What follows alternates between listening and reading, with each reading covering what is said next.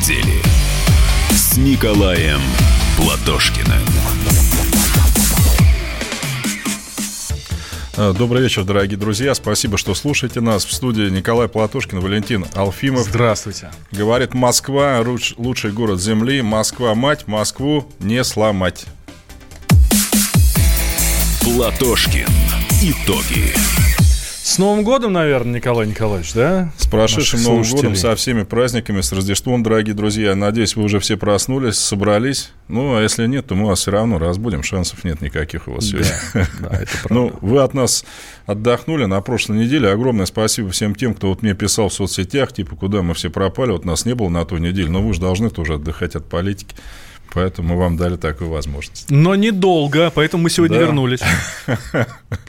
Да, и нам, честно говоря, отдохнуть-то особо не давали. Тут некоторые так называемые эксперты на федеральных каналах там говорили о Третьей мировой войне в связи с обострением обстановки между американцами и Ираном. Наверное, в военкомат даже сходили, да. Но в Красной армии сказали, что такие чай найдутся, и без них большевики обойдутся. Николай Николаевич, мне кажется, что те люди, которые говорили про войну Третью мировую, они в военкомат не ходят. И вообще там никогда не были, наверное. Ну, если только там, чтобы занести и... Откосить. Да, да, да. Я именно это имею в виду. Да, именно так. Горячие головы, депутаты говорили об этом тоже. Ну, достаточно интересно было все это дело послушать. А, о чем, собственно, речь? Речь о такой однодневной войне, так, кстати, тоже некоторые называют ее, между Ираном и Соединенными Штатами. Давайте, да, у меня... Валентин, извини, может быть, нам сообщить наши телефоны, да, а то мы что-то расслабились тоже после Нового года. восемь восемьсот двести ровно девяносто семь ноль два, это номер телефона, сюда прямая студия, давайте, набирайте, со мной общайтесь с Николаем Николаевичем, все, мы с удовольствием с вами пообщаемся. Угу. И Вайбер, WhatsApp, плюс семь девятьсот шестьдесят семь двести ровно девяносто семь ноль два. Ютуберов слушаем, ну что такое, ребята, нас смотрят тысяча сто сорок три человека, вы что вообще? Несерьезно. Вы закусывали или как вообще? Давайте, давайте. Видимо, плохо. А, смотрите, дорогие друзья, как я уже сказал, да, такая однодневная война между Ираном и Соединенными Штатами. Что там произошло? Что случилось? Чтобы нам с Николаем Николаевичем своими словами не пересказывать, у меня для вас есть... На иранском языке. Да, да, да. У нас, у меня для вас есть хорошая такая жирненькая справка. Справка. Ночью третьего января американские военные ликвидировали командира элитного подразделения «Аль-Кудс» корпуса стражей Исламской революции генерал-майора Касема Сулеймани. Военные ударили ракетами по территории возле международного аэропорта Багдада. Соединенные Штаты считали Сулеймани террористом, а сам корпус признали запрещенной организацией. После обстрела Пентагон подтвердил ликвидацию Сулеймани. В оборонном ведомстве назвали операцию оборонительной и мотивировали ее важность защитой американских солдат за рубежом. Вашингтон объявил, что генерал Сулеймани активно разрабатывал планы нападения на американских дипломатов и военнослужащих в Ираке, а также причастен к штурму американского посольства в Багдаде. Утром третьего января Иран назвал убийство Сулеймани преступлением и пообещал отомстить. Иранские власти пригрозили нанести удар по американским военным объектам. С заявлением сразу выступил также Ирак. Так, премьер-министр страны обвинил Вашингтон в нарушении условий пребывания американских солдат в регионе. По его словам, военные находятся в стране только для обучения иракских сил безопасности. Реакция последовала и со стороны российского МИДа. Глава дипведомства Сергей Лавров в разговоре с госсекретарем США Майком Помпео назвал действия Вашингтона нарушением международного права. Ночью восьмого января Иран нанес ответный удар по двум американским базам в Ираке. Военные сообщили о пятнадцати выпущенных ракетах. Пентагон заявил, что потерь со стороны личного состава нет, но иранские группировки отчитались о восьмидесяти убитых американских солдатах. Тегеран отомстил штатам за убийство Сулеймани, заявил министр иностранных дел Ирана. Он подчеркнул, что страна не стремится к эскалации или войне, но будет защищать себя от любой агрессии. Реакция США последовала незамедлительно. Президент Америки Дональд Трамп откликнулся на события на Ближнем Востоке одной фразой в Твиттере. Цитата: «Все хорошо». На свое официальное обращение к нации Трамп опоздал на полчаса. Когда американский президент все же приехал, он заявил, что Иран отступил и войны не будет. Наши великие вооруженные силы готовы ко всему.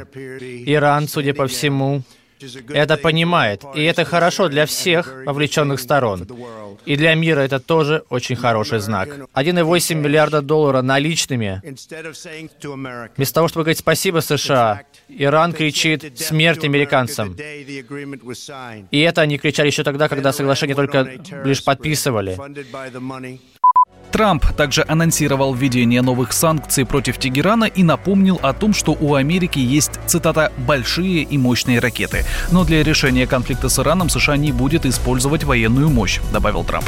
девятого января постпред Ирана при ООН заявил, что Тегеран не примет предложение Вашингтона о сотрудничестве. По словам Маджида Тахт-Раванчи, до тех пор, пока Соединенные Штаты будут продолжать настаивать на враждебности, переговоры не имеют никакого смысла. Таким образом, дипломат ответил на письмо, которое накануне в Совет Совбез отправила постпред США при ООН. В нем Кейли Крафт сообщила, что Америка готова к дискуссии с Ираном для снятия напряженности в регионе. Ну, собственно, это все, что произошло. А теперь давайте попытаемся разобраться в этом. Да, только для этого надо вернуться, конечно, не, даже не в две тысячи девятнадцатый год, а в семьдесят девятый, когда в феврале в Иране произошла Исламская революция, то есть которая, собственно, там сейчас находится у власти. После этого американцы ввели после Ирана, против Ирана полномасштабные санкции, по сравнению с которыми санкции против нас – это так вообще какие-то комариные укусы, цифры. После того, как они разорвали с Ираном дипломатические отношения, американцы в семьдесят девятом году, они противоправно заморозили иранского имущества за границей на сто двадцать миллиардов тогдашних долларов. Ну, это где-то двести миллиардов примерно в нынешних ценах. Введено полное эмбарго на торговлю американских фирм, э, фирм с, с Ираном. И смотрите, сорок лет, да, с тех пор Иран без болтовни про индустриализацию, которая у нас вот происходит, говорит, надо индустриализацию делать, пока добивается промышленность только у нас.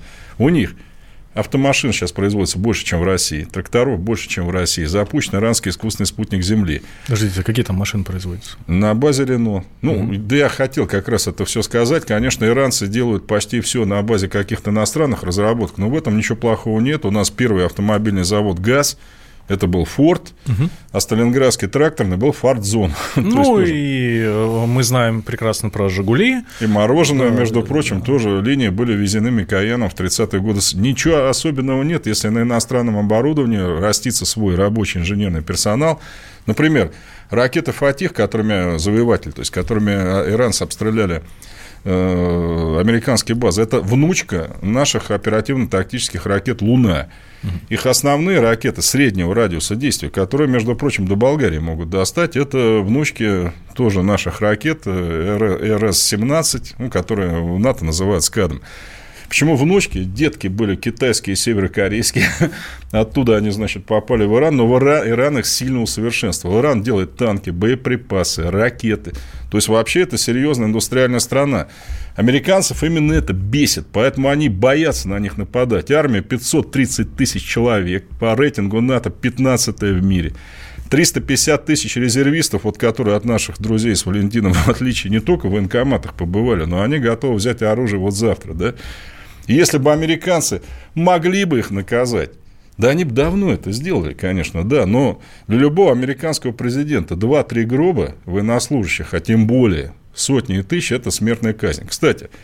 Да ладно вам, а в, в Ирак вели войска, а война в Афганистане. Вот, Валентин, вам вопрос на засыпку.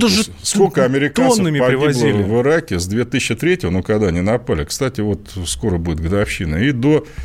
Ну, одиннадцатого, когда основная часть американских войск была выведена, потом они их снова чуть ввели, когда в четырнадцатом начали борьбу с исламистами. Вот сколько погибло? Нет, ну, вы же понимаете, что я не знаю эти цифры. В районе четырех тысяч солдат и офицеров вот за восемь лет. Ну, по их меркам это считается, знаете, условно, как вот, ну, во время учения же тоже погибают люди, ну, да. да? Если у них там армия под три миллиона человек, у них примерно там, ну, несколько сот гибнет так и так. Ну, пятьсот я... в день. Вот, ну, да, четыре тысячи за восемь лет. Нет, лет. Ну не пятьсот в день. Ты что? Ой, пятьсот в год, пятьсот в год, в год, простите, простите. Ну, да, то есть, это... поэтому это как бы, ну, так более-менее. Плюс, вы знаете, разница между Ираком и Ираном. В Ираке войны не было, они купили всех генералов там практически, да, они сдали свои позиции или дали американцам их дислокацию, они были уничтожены.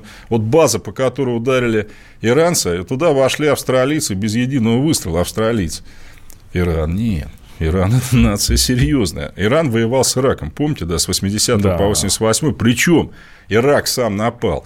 Ираку помогали мы Соединенные Штаты, ФРГ. То есть, я вообще такого, честно говоря, не припомню, когда все мировое сообщество помогало Ираку. Результат: за восемь лет Ирак потерпел сокрушительное поражение. Кстати, очень отличился в той войне никому тогда неизвестный лейтенант Касем Сулеймани. Сын беднейшего крестьянина, которому Исламская революция дала всю. Он до этого был ассенизатором.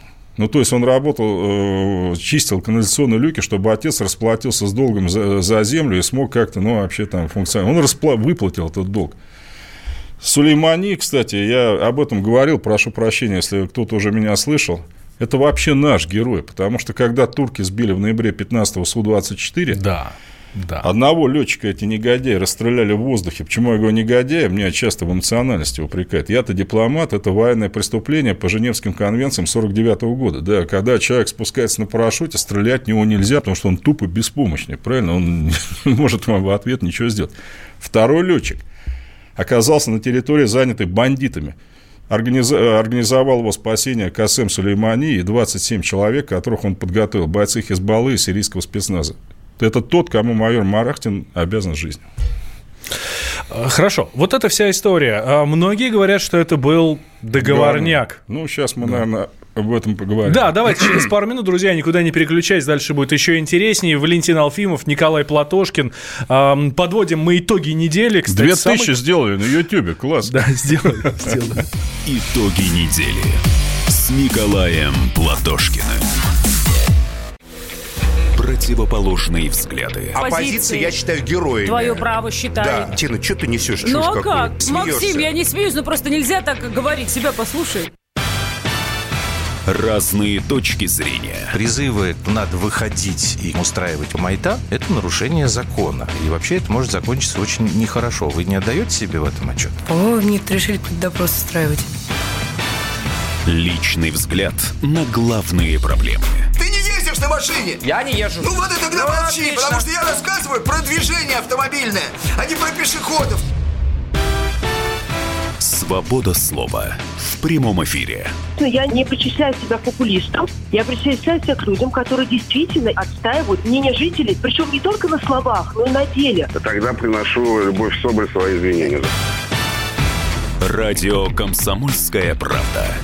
Правда рождается в споре. Две крайности, они всегда опасны. Всегда мир более разноцветный, и плохо, когда либо кровь на улицах, либо кровь в застенках.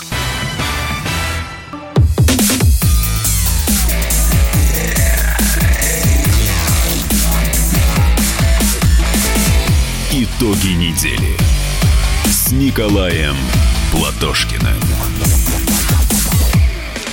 Добрый вечер, дорогие друзья. Ютуберы, молодцы, вас уже две тысячи восемьсот восемьдесят два, супер. Пару вопросов, прежде чем мы с Валентином вот посвятим э, теме, был ли это договорняк между Соединенными Штатами и Ираном. Николай Николаевич, когда выдвинете кандидатов в Смоленской, Костроме, в губернаторы? Работа уже идет, в течение месяца выдвинем. Э, вот у нас, кстати, Михаил уже с WhatsApp как раз предваряет наш с Валентином вопрос и говорит... Американцы контролировали каждый шаг военных Ирана. Сообщал СМИ перед ракетной атакой на американскую базу об активности систем баллистических ракет. И странно, что военные США не использовали ПРО.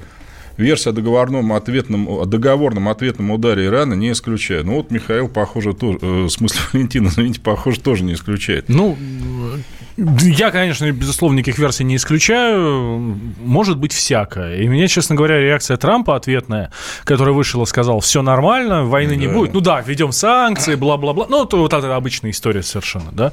Но войны не будет, елки-палки. У меня ощущение, что многие даже разочаровались. Особенно наш комментатор. Ну, смотрите, опять... Ждали, ждали. Лишь. Меня тут мочат, правда, пишет какой-то Максимус Платошкин, краснопузый коммунист. Вот краснопузый Платошкин, он все время говорил, и здесь в том числе, что Трамп, он неплохой. Хотя то, что сделали американцы в отношении Сулеймани, без эмоций. Это с точки зрения международного права государственный терроризм. Но Трампа уговаривали убить Сулеймани несколько месяцев.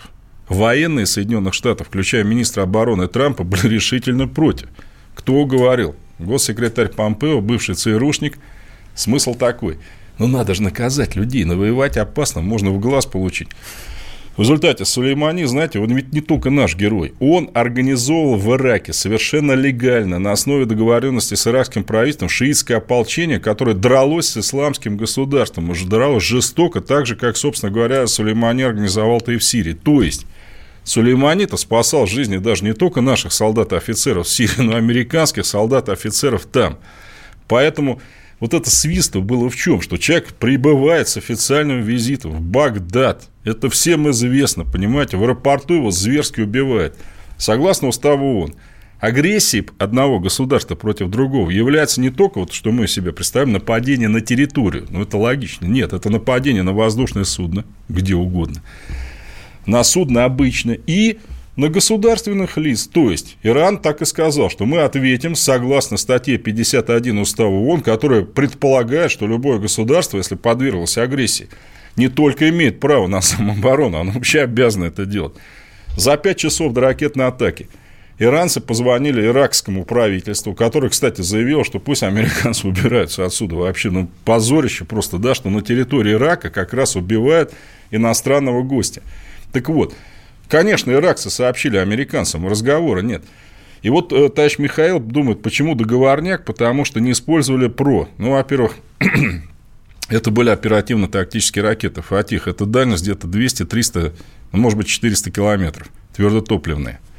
Поэтому американцев на этих базах систем ни ПВО, ни ПРО не было. Почему? Потому что ну, база, вот, которую они прежде всего атаковали, Аль-Асад, иранцы, она вообще строилась в Югославии в восьмидесятые годы, она люксусная была, там бассейн был по тем временам вообще, и она не используется американцами как военная с одиннадцатого года, там стояли морпехи, там стояла их самая лучшая восемьдесят вторая воздушно-десантная дивизия, сейчас это был крупный логистический пункт, то есть туда прибывают сардания для американских иракских войск, там цистерны с горючим, боеприпасы, то есть Иран ставил целью нанести Соединенным Штатам сильный материальный урон. И никаких систем ПРО и ПВО у американцев там не было. И то, что разочаровало Валентина, потому что как только Трамп... Не Валентина, нет, да. Остальных комментаторов. Да. Я, я только за мир, всегда за мир, ни в коем случае ничего. Трамп, понимаете, вот в том-то и гордость иранцев, что получив предупреждение... Трамп не выступил, сказал, вы мне только там попробуйте, или там перебросил систему ПВО. Нет, подставил щеку, получил в глаз. После этого сказал, друзья, все, все, все. Это доказывает, что любая, даже не очень большая страна, хотя Иран это сто миллионов человек населения, если она твердо против Соединенных Штатов, ничего они сделать не могут. Это кубинцы показали в шестьдесят первом, это Вьетнам показал, это из Северной Кореи недавно показал, это показал Иран. Иранцы, браво! Хорошо. Что в этой ситуации может сделать Россия? Очень правильно, справедливый вопрос. Я даже удивляюсь, что у нас люди здесь не задают или... А, задают. У меня ощущение, что а, люди не понимают, что вся эта история может быть связана с нами. Зря. Потому вот. Что это где-то там. Это какой-то Иран, вот, в каком-то вот, Ираке, вот, вот. По каким-то американцам. Вот. Я надеюсь, что нас слушают ленинградцы, например, да, и жители Нижнего Новгорода, но бывшего Горького. Вот действительно, ну, что вы там рассказываете там нам про какой-то Иран? У нас тут вот свои проблемы. Иран хочет купить у нас ракетные комплексы эс триста, чем мы Турции, кстати, продали в стране НАТО. И мы, и он заплатил. Но, к сожалению, при Медведеве мы ввели санкции против Ирана по непонятным для меня причинам абсолютно. Мы вернули им аванс. То есть, Иран готов покупать ракетные комплексы. Иран готов покупать у нас... Еще два энергоблока атомной станции. Мы ему построили одну в Бушере, причем с полным соблюдением правил договора о нераспространении ядерного оружия. Кстати, по этому договору страна, отказывающаяся от ядерного оружия, Иран его подписал. Ей должны другие страны помогать в освоении мирным атомной энергии. Это как бы плата, да? Это для Петербурга, для силовых машин и прочее, это миллиарды долларов. Иран готов, причем Иран-то платит, у них деньги-то есть. Иран готов дать нам контракт на модернизацию всех железных дорог страны. Вы представляете, что это такое? Это тысячи, если не десятки тысяч рабочих мест в России. И вот что бы я сейчас сделал, конечно, надо Ирану продать как можно больше оборонительных систем ПВО, опять, потому что я тоже против войны. Видите, практика показывает, чем сильнее страна, тем нет ни у кого желания просто на нее нападать, вот и все. Помните, говорили, американцы нападут на Северную Корею, там все. Но как они поняли, что могут сильно получить в ответ, не напали, наоборот, встретились там, руки пожимали. Это ведь лучше, правда? Тем более, еще раз, мы продаем в Иран только оборонительные системы оружия. Они почти все уже могут делать сами. Иран, ну пусть вот кто-нибудь в WhatsApp, YouTube мне возразит, Иран за последнюю, ну я не знаю, там, с того времени, как я родился, может быть, он ни на кого ни разу не нападал. У него нет никому территориальных претензий. То есть, то, в чем американцы его обвиняют, ничего не существует. Трамп, к сожалению, убил генерала из-за импичмента своего. Понимаете, вот как мы были у них разменные карты. Вот он шпион России, вот мы сейчас будем мочить. И Трамп был вынужден вводить против нас какие-то санкции, чтобы мы просто от него отвязались там у себя. То же самое, да?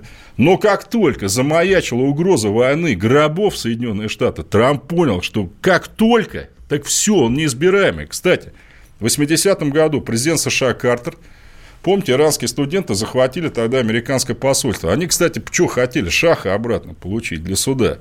Но дело не в этом. Картер решил организовать спецоперацию. Там отряд «Дельта», несколько самолетов, заправщиков, вертолетов.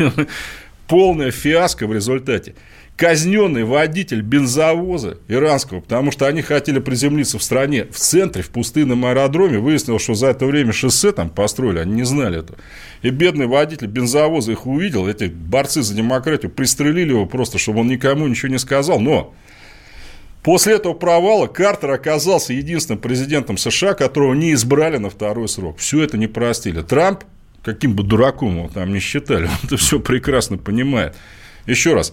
Иранцы молодцы, Россия может получить в сотрудничестве с этой страной не только... Ведь, смотрите, иранцы за нас воевали в Сирии, давайте вот так говорить. То есть, воздушно-космические силы замечательно, но вы сами понимаете, что они территорию не завоюют, правда? Они могут отбомбить, но ее кто-то должен занять. И новую сирийскую армию, давайте честно говорить, новую. Старая была развалена, разгромлена, подготовили иранцы, конечно, да? То есть, они были нашими и остаются союзниками в Сирии. Они... вместе с нами боролись с терроризмом на Северном Кавказе, когда некоторые страны поддерживали, типа Турции, да? То есть, и поэтому, помимо экономической выгоды, которую мы получаем от сотрудничества с Ираном, мне кажется, это наш военный союзник, и мы должны его, ему помогать. А, так, что нам пишут э, наши э, слушатели? Вот спрашиваю, с Навальным можно иметь дело. Кстати, Валентин, Навальный, это как вообще? Не отвечает. Лёха, ш, алло. Когда придешь-то? Ну, а, не кажется ли вам, что это убийство во многом было выгодно и в самом Иране, потому что слишком уж популярной персоной был Сулеймани? Да вы знаете, нет, это сказка. Вот кто такой Сулеймани? Да, он служил в корпусе стражи Исламской революции. сто пятьдесят тысяч человек типа Советской гвардии. То есть, у них есть все. У них есть военно-морские силы, военно-воздушные. Что он возглавлял? Он возглавлял элитный спецназ «Кудс». Ну, это Иерусалим, да, но подразумевается, что, так сказать, цель освобождения Иерусалима, там, захваченного израильтянами. То есть, что они делали? Вот, кстати, Сулеймани считается, ну, как все иранцы, вот у нас, к сожалению, такой какой-то бородатый, неграмотный, хотя он сын крестьянина, действительно, пять классов кончил. Знаете, он чем в Сирии занимался? Помимо подготовки спецназа, борьбой в соцсетях. Ведь там вся война началась с мобилизации антиасадовского населения из соцсетей из Лондона. И он их успешно купировал. То есть, человек вообще очень умный. Ну, говорить о том, что его там кто-то убрал, это смешно, конечно. Но Иран, он такой достаточно жесткий и сплоченный. А теперь особенно, когда миллионы человек хоронили Сулеймани. Да, мы видели эти кадры. И... Ну, это не постановка, правда. Это сложно это вот все сделать. Видно, что люди действительно скорбят. Это свинство со стороны США. Ну, мало ли кто мне не нравится за границей. Что, убивать, что ли, теперь всех, правильно? Официальных лиц. Ну, ну что это? В то же время в Сирии на российской военной базе встречаются президент России и президент Сирии Башар Асад. В дружеских отношениях проводят, президент Путин проводит Асаду экскурсию, и даже Асад отвечает на русском языке. А еще Путин отправился в Турцию открывать турецкий поток. Вот об этом давайте мы с вами поговорим. С Николаем Платошкиным. Я вспоминаю. Тебя вспоминаю. Антонов. Каждый вечер в эфире радио «Комсомольская правда» вспоминает. Включаем нашу машину времени и отправляемся в прошлое. Я помню, маленький стоял, смотрел на прилавок. Mm-hmm. Было все. Молоко в треугольных пакетах. Ой, молоко в треугольных пакетах. Мороженое вкусное. Потрясающе, потрясающе.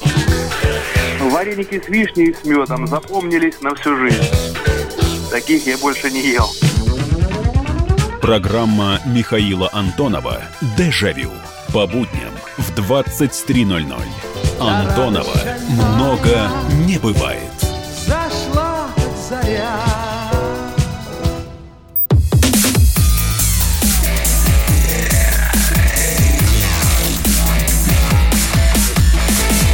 Итоги недели с Николаем Платошкиным.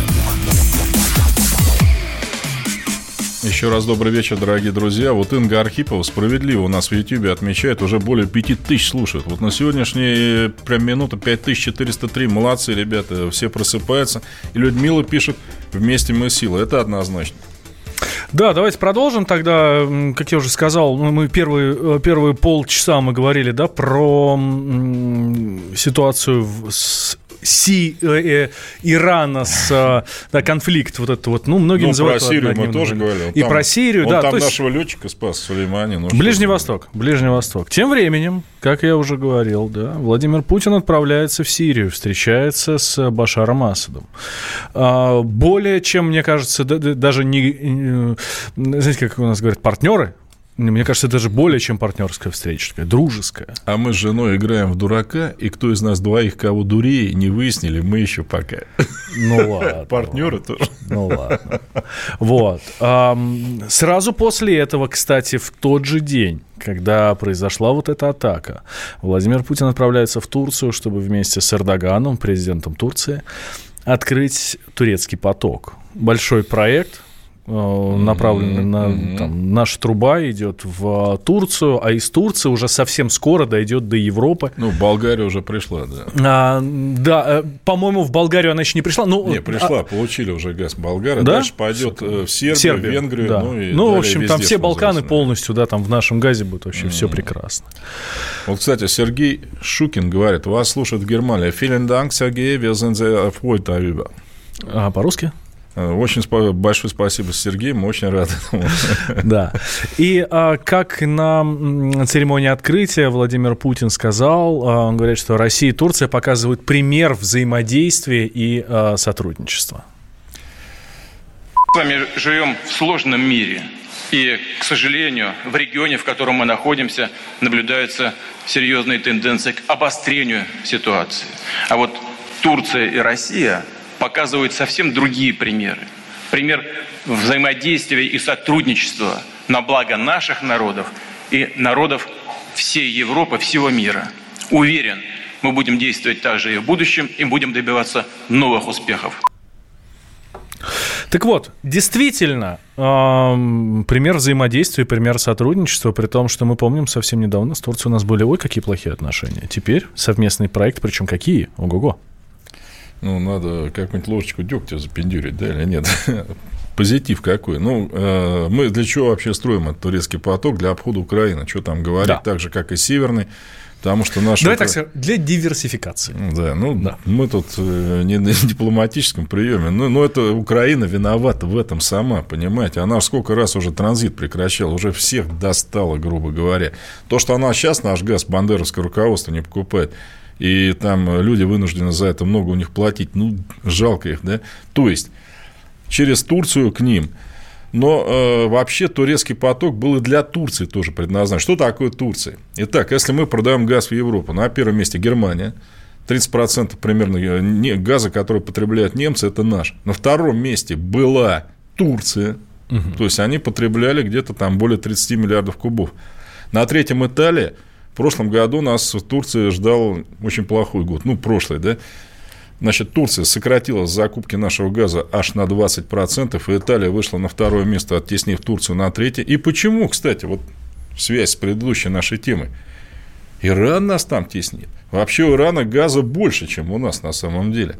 Просто Иран как-то раньше был зациклен на нефть, который тоже много. Газ у них еще пока не очень развит, да, из-за санкций в том числе. И...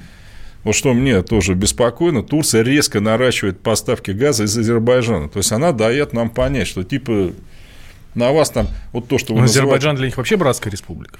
Она для нас, я думаю, братская республика. А вот они, ладно, пусть там с кем-то еще братуются. Но я к чему говорю, что, к сожалению, они на нас давят по цене. И «Газпром», по моим данным, ну, типа, не будете нам дешевле продавать. Вот есть еще друзья там. Кстати, в пятнадцатом году они на нас в суд подавали, так же, как Украина. Мы проиграли суд туркам. Они требовали от нас... В общем, понимаете, подают в суд и говорят, цена на газ высокая, друзья. Меня это поражает. Если вы за рыночную экономику, да, и вы с нами сами подписали какой-то договор, где, естественно, есть цена. Потом вы говорите, не, мы что-то тут подумали. Мы вынуждены были дать им скидку тогда, в две тысячи восемнадцатом году еще, после трехлетних разбирательств. То есть, партнер еще такой тоже. Я, конечно, понимаю, что у них, прежде всего, свои интересы. И вот этого бы мне хотелось. То есть, «Газпром» снижает с первого января резко цены на поставки газа в Европу. Опять, я не говорю, что «Газпром» здесь как-то дико виноват. Почему? Потому что цены на газ трубопроводный, который мы поставим, привязаны к ценам на нефть с лагом полгода. То есть, э, почему снижаются цены? Потому что год назад нефтяные были низкие. Да, и вот к этому привязан трубопроводный газ. Кстати, через полгода цены должны вырасти, да, потому что они будут э, олицетворять полугодовые цены прошлого года. Но... Я бы за то все-таки, что прежде всего газифицировалась наша территория. Понимаете, если Миллер, глава «Газпрома», говорит Путину, мы потратили на газификацию тридцать семь миллиардов рублей, «Газпром». А он монополист у нас на это, у нас других нет. А на выплату акционерам четыреста миллиардов э, по шестнадцать рублей на акцию. Нет, давайте с этим как бы... Причем у нас, видите, с газификацией, что плохо, но это все знают люди. «Газпром» отчитывается. Мы провели магистральный газ, условно, как к поселку, к деревне. А разводку саму обязан обеспечить регион, ну, то есть, деньги. Регион, естественно, утверждает, у нас денег нет, потому что у нас большинство регионов дотационное. Кстати, надо разобраться, почему. И говорят, друзья, жители, пожалуйста, башляйте. Жители, естественно, не башляют, потому что у них, ну, если они получают там тысяч двадцать-тридцать, ну, откуда у них сотни тысяч там на сто метров трубы? В результате маразм. «Газпром» докладывает, ну, вот трубы есть, да, вот они все подводятся, народ сидит на траве. Нате, берите. Да.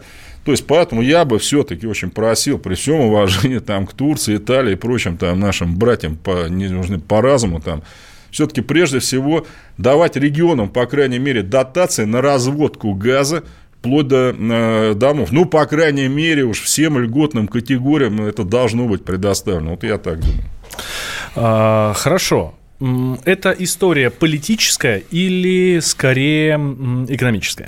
Ну, давайте опять честно. Я, конечно, понимаю, что наш президент и все, когда их спрашивают, да нет, нет, это бизнес, все. Но мы строим в обход Украины. Вот смотрите, если с Украиной все нормально, нам не северный поток не нужен, честно говоря. Там, нам не нужен и турецкий, потому что это все газопроводы, проходящие по дну моря. Не нужен поток нам турецкий. И Африка нам не нужна, да. То есть, это все по морю проходит. Ну, давайте вот без балды говорить, это всегда дороже, естественно, да, и в прокладке, и в содержании, чем по территории. У нас все есть, проходит через Украину. Вот самый дешевый для нас вариант, сейчас на меня украинские бандеровцы снова обидятся и правильно сделают, это воссоединение Украины с Россией. Угу. А, так, а дальше движемся. Одна из тем, которые затрагивались на встрече Эрдогана и Путина, это вот, кстати, я извиняюсь, да. сто двадцать тысяч рублей пишут подвод квартире в деревне в Новосибирске. Ну, да? вот, вот это да. Ну, да. Нельзя, нет, нехорошо. Одна из тем, которая обсуждалась на встрече Эрдогана и Путина, а помимо всей вот этой истории с турецким потоком, торжественная часть, в которой принимали участие и Владимир Путин, и Реджеп Тайип Эрдоган, и... Сербский, болгарский да. президент. А, болгарский был премьер, ну, как а бы премьер, неважно. Да. Да. У ну, них там он главный да, да. премьер. Да. Совершенно неважно. Вот. Была еще и двусторонняя встреча Путина и Эрдогана, причем за закрытыми дверьми. Туда не пустили ни журналистов, никого, были только переводчики, все больше никого вообще. И, собственно, на этой встрече поднимался вопрос Ливии. Да, причем шесть тысяч восемьсот четырнадцать ютуберов заинтересовались этим. Молодцы ребята. Да. Мы вам а, плохого не скажем. Кстати, о чем мы звонки-то не принимаем? Или нам что-то... Алло. восемь восемьсот двести ровно девяносто семь ноль два. Давайте по Друзья, вот вы нас ругаете, потоку, да, но мы реально, да. Нет, вы можете мы там готовы звонить по каким угодно. Да, так, по Ливии. Да, Ливия. Там сейчас происходит очень-очень неприятная ситуация. Во-первых, Николай Николаевич, объясните нам, что там происходит. Вот, да, потому что сейчас опять, естественно, я даже удивлен, что здесь пока что-то никто не пишет, типа, а нафига нам вся эта Ливия и прочее. Итак, Ливия шестьдесят девятого года управлялась Муаммаром Каддафи. Социалистическая страна. В прекрасных отношениях с нами. И знаете, что очень важно, да? После того, как предатель Саддат выкинул нашу военно-морскую базу из Александрии в семьдесят первом году, у нас вся средиземноморская эскадра базировалась в Ливии и в Сирии. Они у нас покупали все. Оружие, там, скажем, наши геологи искали там нефть и газ. Это богатая нефтью и газом страна, кстати, Северной Африки. Ну, в две тысячи одиннадцатом году американцы с помощью соцсетей, я, кстати, должен вам сказать, организовали там вот эту вот типа арабскую весну. Да, да, да, да, да. Ошибка нашей страны тогда была у нас правительство Медведева в том, что во время голосования в Совете Безопасности ООН, который только и может разрешить применение военной силы на планете Земля, мы воздержались вместе с Германией, дав американцам, к сожалению, англичанам и французам право отбомбиться по Ливии, они свергли режим Каддафи. И вот с тех пор происходит ужас в стране, где не было налогов, где молодоженам квартиры давали, где образование, вода, электричество было по большей части бесплатно для населения, происходит гражданская война. Одно правительство сидит на Западе, в Бенгази, но мы с вами его поддерживаем вместе с Египтом, Францией и Объединенными Арабскими Эмиратами. Второе обитает в Триполи, за которой идут бои сейчас, столица. Ее поддерживают Турция, Катар, Италия, еще какие-то там пижоны. Ну, и о том, что там происходит и как это связано с Россией, а с нами это очень связано, мы сразу, да, после рекламы. Да, давайте после рекламы, там, через пару минут, друзья, друзья, никто не переключайтесь. восемь тысяч мы должны взять сегодня. Да, это в Ютьюбе, в Ютьюбе. Да, ну, вот уже семь с лишним, давайте, мы рады вас видеть, всех, безоговорочно. Номер прямого эфира восемь восемьсот двести ровно девяносто семь ноль два, номер Вайбера, WhatsApp плюс семь девятьсот шестьдесят семь двести ровно девяносто семь ноль два.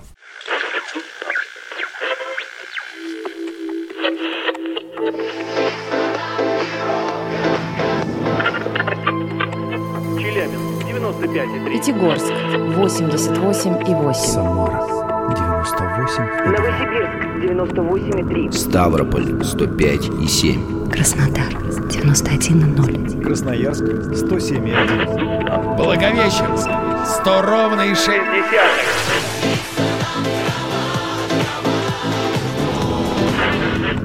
Санкт-Петербург девяносто два и ноль. Москва девяносто семь и два.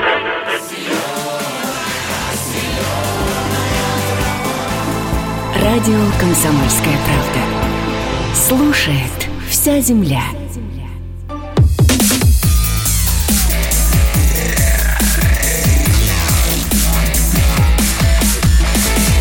Итоги недели с Николаем Платошкиным. Добрый вечер еще раз, дорогие друзья. Более семи тысяч у нас в Ютьюбе. Кстати, Светлана Максимова пишет нам: Николай Николаевич, привет вам из Чехии. Служу вас каждую пятницу. Ну, дальше не буду, там комплимент. Светлана Максимова: Дякую вам моц, рад, дражена пани. Потому что чешский язык у меня первый. Всем привет в Чехии, кто нас слушает. Но мы сейчас из Чехии в Ливию, да? Да, итак, из Чехии отправился в Ливию, хотя в Чехии хорошо. В Чехии хорошо. Я, там, я в Праге был, наверное, раз в двенадцатом, потому что я знаю язык, я книги оттуда все время привожу. Там на таможне смеются постоянно. Чехи говорят: вы, ну что, реально в Москву чешские книги везете? Я говорю: ну что такого? Ну ладно, мы про Ливию. Я вожу обычно оттуда чешские футболки. С кротиком. С кротиком, да. Интересный мультфильм был. Тоже смотрел, естественно, в детстве. Так вот, идет гражданская война. Причем Россия здесь. То перед самым свержением полковника Каддафи мы подписали с Ливией договор, вот, кстати, который можно было бы подписывать со многими странами. Помните, вот ругают, там списали долги Африки там, на двадцать миллиардов. Здесь мы как? Мы им частично списали, а частично они обязались дать нам контракты. То есть, опять на покупку российского оружия, на разведку нефти и газа в определенном районе и на ту же модернизацию российских железных, э, ливийских дорог нашими компаниями. После свержения Каддафи потеряли четыре с половиной миллиарда контрактов. Но сейчас идет война, борьба за международный аэропорт, к черту там, я не знаю, контракты и прочее. Так вот, Эрдоган вдруг перед визитом Путина, у него есть вот такая дурацкая привычка, знаете, ставить партнеров, как вы выражаетесь, перед свершившимся фактом. Ну, ты так и так приедешь на турецкий поток, но мы тебя сейчас залудим. Он, значит, неожиданно обрушился на нас с публичной критикой, что мы вот поддержим правительство в Бенгази. Российские военные наемники, ЧВК Вагнера начал там плести, что мы сбиваем, мы, турки, российские беспилотники, и начал даже плести, что мы направим туда, мы, турки, турецкие войска. Мало того, он вот с этим одним правительством Ливии, против которого мы, собственно говоря, выступаем, заключил договор, представьте, о разделе Средиземного моря. Простой вот чувачок, заявив, что все остальные страны, вот между Турцией и Ливией, вот географию себе представляете, там какой-то несчастный Кипр, с его точки зрения Греция, они не имеют права на газовые месторождения. Но, я должен сказать, то ли наша дипломатия сыграла нормально, давление было, кстати, отдать должен со стороны американцев, ну а турок, типа, вы куда лезете? Там Европейский Союз возбудился, не надо иностранных войск в Ливии, и сейчас вроде старик Эрдоган что-то там начал плести, что да-то, а мы пока вот думаем просто вот о содействии. Ну, короче, вроде бы его остановили. Видите, тоже понимает язык. А, в то же время в совместном заявлении Путина и Эрдогана говорится вот после этой встречи: мы приняли решение выступить с инициативой и в качестве посредников призвать все стороны в Ливии прекратить боевые действия с нуля часов двенадцатого января да. две тысячи двадцатого года. Ливийцы могут независимо принимать решения относительно будущего своей родины в рамках общенационального диалога. Вот здесь главное – независимо. То есть никакой Турции в военном смысле нам быть не должно. Ну да, здесь вот в этой ситуации сейчас э, Путин и Эрдоган, Россия и Турция выступают главными миротворцами и призывают к миру. Дай бог, чтобы так и случилось. Э, есть у нас звонок по Ливии. Григорий из Саратова к нам дозвонился. Здравствуйте. Григорий, здравствуйте. Здравствуйте. Здравствуйте. Николай Николаевич, Каддафи правил Ливии более сорок лет. Совершенно так правильно. Как вы полагаете, следовало его оставлять у власти еще лет так на двадцать? Или все-таки произошло то, то, то, что должно было произойти с тем парнем, который сбивал самолеты над Англией мирной, которого вроде как подкупил одного из президентов одной из европейских стран, угу. и дали по списку. Вы, вы знаете, э, ага. Надо было давать ему еще лет двадцать повластвовать над Ливией, или как? Вы, вы знаете, вот я вам на что скажу. Вот он там типа самолета сбивал. А вы не помните, как американцы сбили иранский лайнер, по-моему, восемьдесят восьмой год над Персидским да. заливе, и тупо даже не извинились. Ну, ошиблись. Ну, взяли и сбили. Ну, а с кем не бывает. Или вы что, будете мне рассказывать, как американцы бомбят Афганистан и Ирак, что ли? Да они свадеб там разбомбили, я уж не знаю, столько, что, наверное, ЗАГС от этого страдает. И тоже, но в крайнем случае, да, простить. Почему им-то можно? Наконец, дальше. Вот вы говорите, стоило ли оставлять? Так это не наше дело. Почему Англия и Франция решают, что у Каддафи не должен быть? И, кстати, насчет коррупции. Правильно вы спросили. Организатором интервенции против Каддафи был некто гражданин Саркози, к сожалению, мой тезка, который во время избирательной кампании на пост президента Франции получал от Каддафи деньги. И когда Каддафи заявил, а мы, может быть, про это и...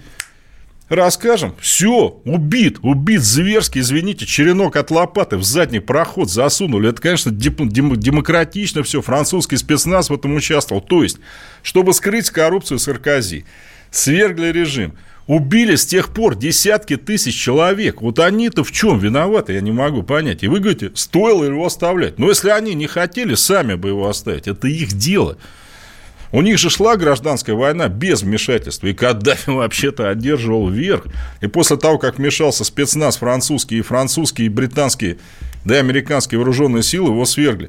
Ну, вот вы, уважаемый наш радиослушатель, ну, а если вы вот кому-то не понравитесь, я не знаю, в Германии, предположим, и они решат нанести по вашему дому ракетный удар, ну, я не знаю, пиджак ваш не нравится или еще что-то, и скажут, зачем его оставлять в этом доме, пошел он к черту. Потом последнее. Вы, у американцев кто союзники? Саудовская Аравия. Это где в генеральном консульстве журналисты расчленили бензопилой, что ли? И что, американцы санкции ввели? Может быть, такие, как вы, возмутились? Да нет, нормально, Саудовская Аравия. Там женщин в Саудовской Аравии казнят за то, что у них гороскопы знаком, со знаками зодиака находят. Ничего, нормально, прекрасная страна. Что Объединенные Арабские Эмираты, верх демократии, Кувейт, там, не знаю, вот эти все красавцы, там, Марокко и так далее, они что? Ну, они друзья. Значит, давайте так, конечно, мы можем сказать, что там нам не нравится где-то режим, там, может быть, водку не пьют, там лапти не носят, я не знаю, там по-русски не разговаривают, но это их дело. Абсолютно. Ведь для этого Организации Объединенных Наций создали для исключения агрессии одной страны против другой. Вот и все. Каддафи был для нас сложным партнером. Чего там говорит? Но, кстати, я должен сказать, когда у Ливии была ядерная программа, они договорились с американцами, что они ее прекращают, а американцы заявили, что они благодарны Ливии за это. И, наконец, последнее. Вот вы, судя по голосу, ну, вы мужчина, уважаемый наш теле... радиослушатель, вам можно это сказать. Вы восемьдесят шестой год забыли, когда Рейган наносит удар по резиденции Каддафи. Авиационный, вот как сейчас Сулеймани. Хорошо, Каддафи, знаете, он как бедуин, он иногда ночевал в палатках. Он даже вот когда в Москву приезжал, да, там палатки. Да, да, да, да. Только у Каддафи детей убили. Вообще это как? Американцы сейчас, вот на сегодняшний день, они за это извинились. Они сказали, ну да, там нехорошо, вот хотели убить главу государства. Нет. А вы про самолеты нам здесь рассказываете. Ну, давайте рассказывать тогда всю правду. И про самолеты, и про того, как Каддафи пытались убить американцы зверским, абсолютно террористическим путем. Так, давайте, тяжело. Друзья, да, давайте, друзья, закругляться немножко. восемь тысяч триста. Да, молодцы, молодцы. Рады молодцы, вас ребят. Видеть здесь и слышать, и читать Нас ваши комментарии. Нас из Испании, кстати, приветствуют. Это правда. Так, Буэнос Тардес или у вас Буэнос Ночес, компаньерос? Да у них Тардес еще, наверное. Ну так вот, смотрите, сейчас делаем небольшой перерыв. Сразу после него, сразу после новостей мы продолжаем. Давайте уже на внутреннюю политику переключимся. Да, конечно. Международочка первую часть. Мы газификацию затронули тоже. Вот, да. А дальше на внутреннюю политику переключимся. Будет много интересного. Николай Платошкин, Валентин Алфимов. Давайте, друзья, к нам, все, все к нам. Итоги недели. С Николаем Платошкиным. Всем привет! Меня зовут Александр Тагиров, и я автор подкаста «Инспектор гаджетов». Все самое интересное из мира технологий, мобильных устройств и всевозможных умных приблуд, которые неоспоримо приближают наше будущее. Ищите мои подкасты на всех популярных платформах, подписывайтесь, ставьте лайки и оставляйте комментарии. А если у вас есть для меня интересные темы или вопросы, пишите на подкаст собака пи эйч кей пи точка ру. Всем хай-тек пока и да пребудут с вами технологии.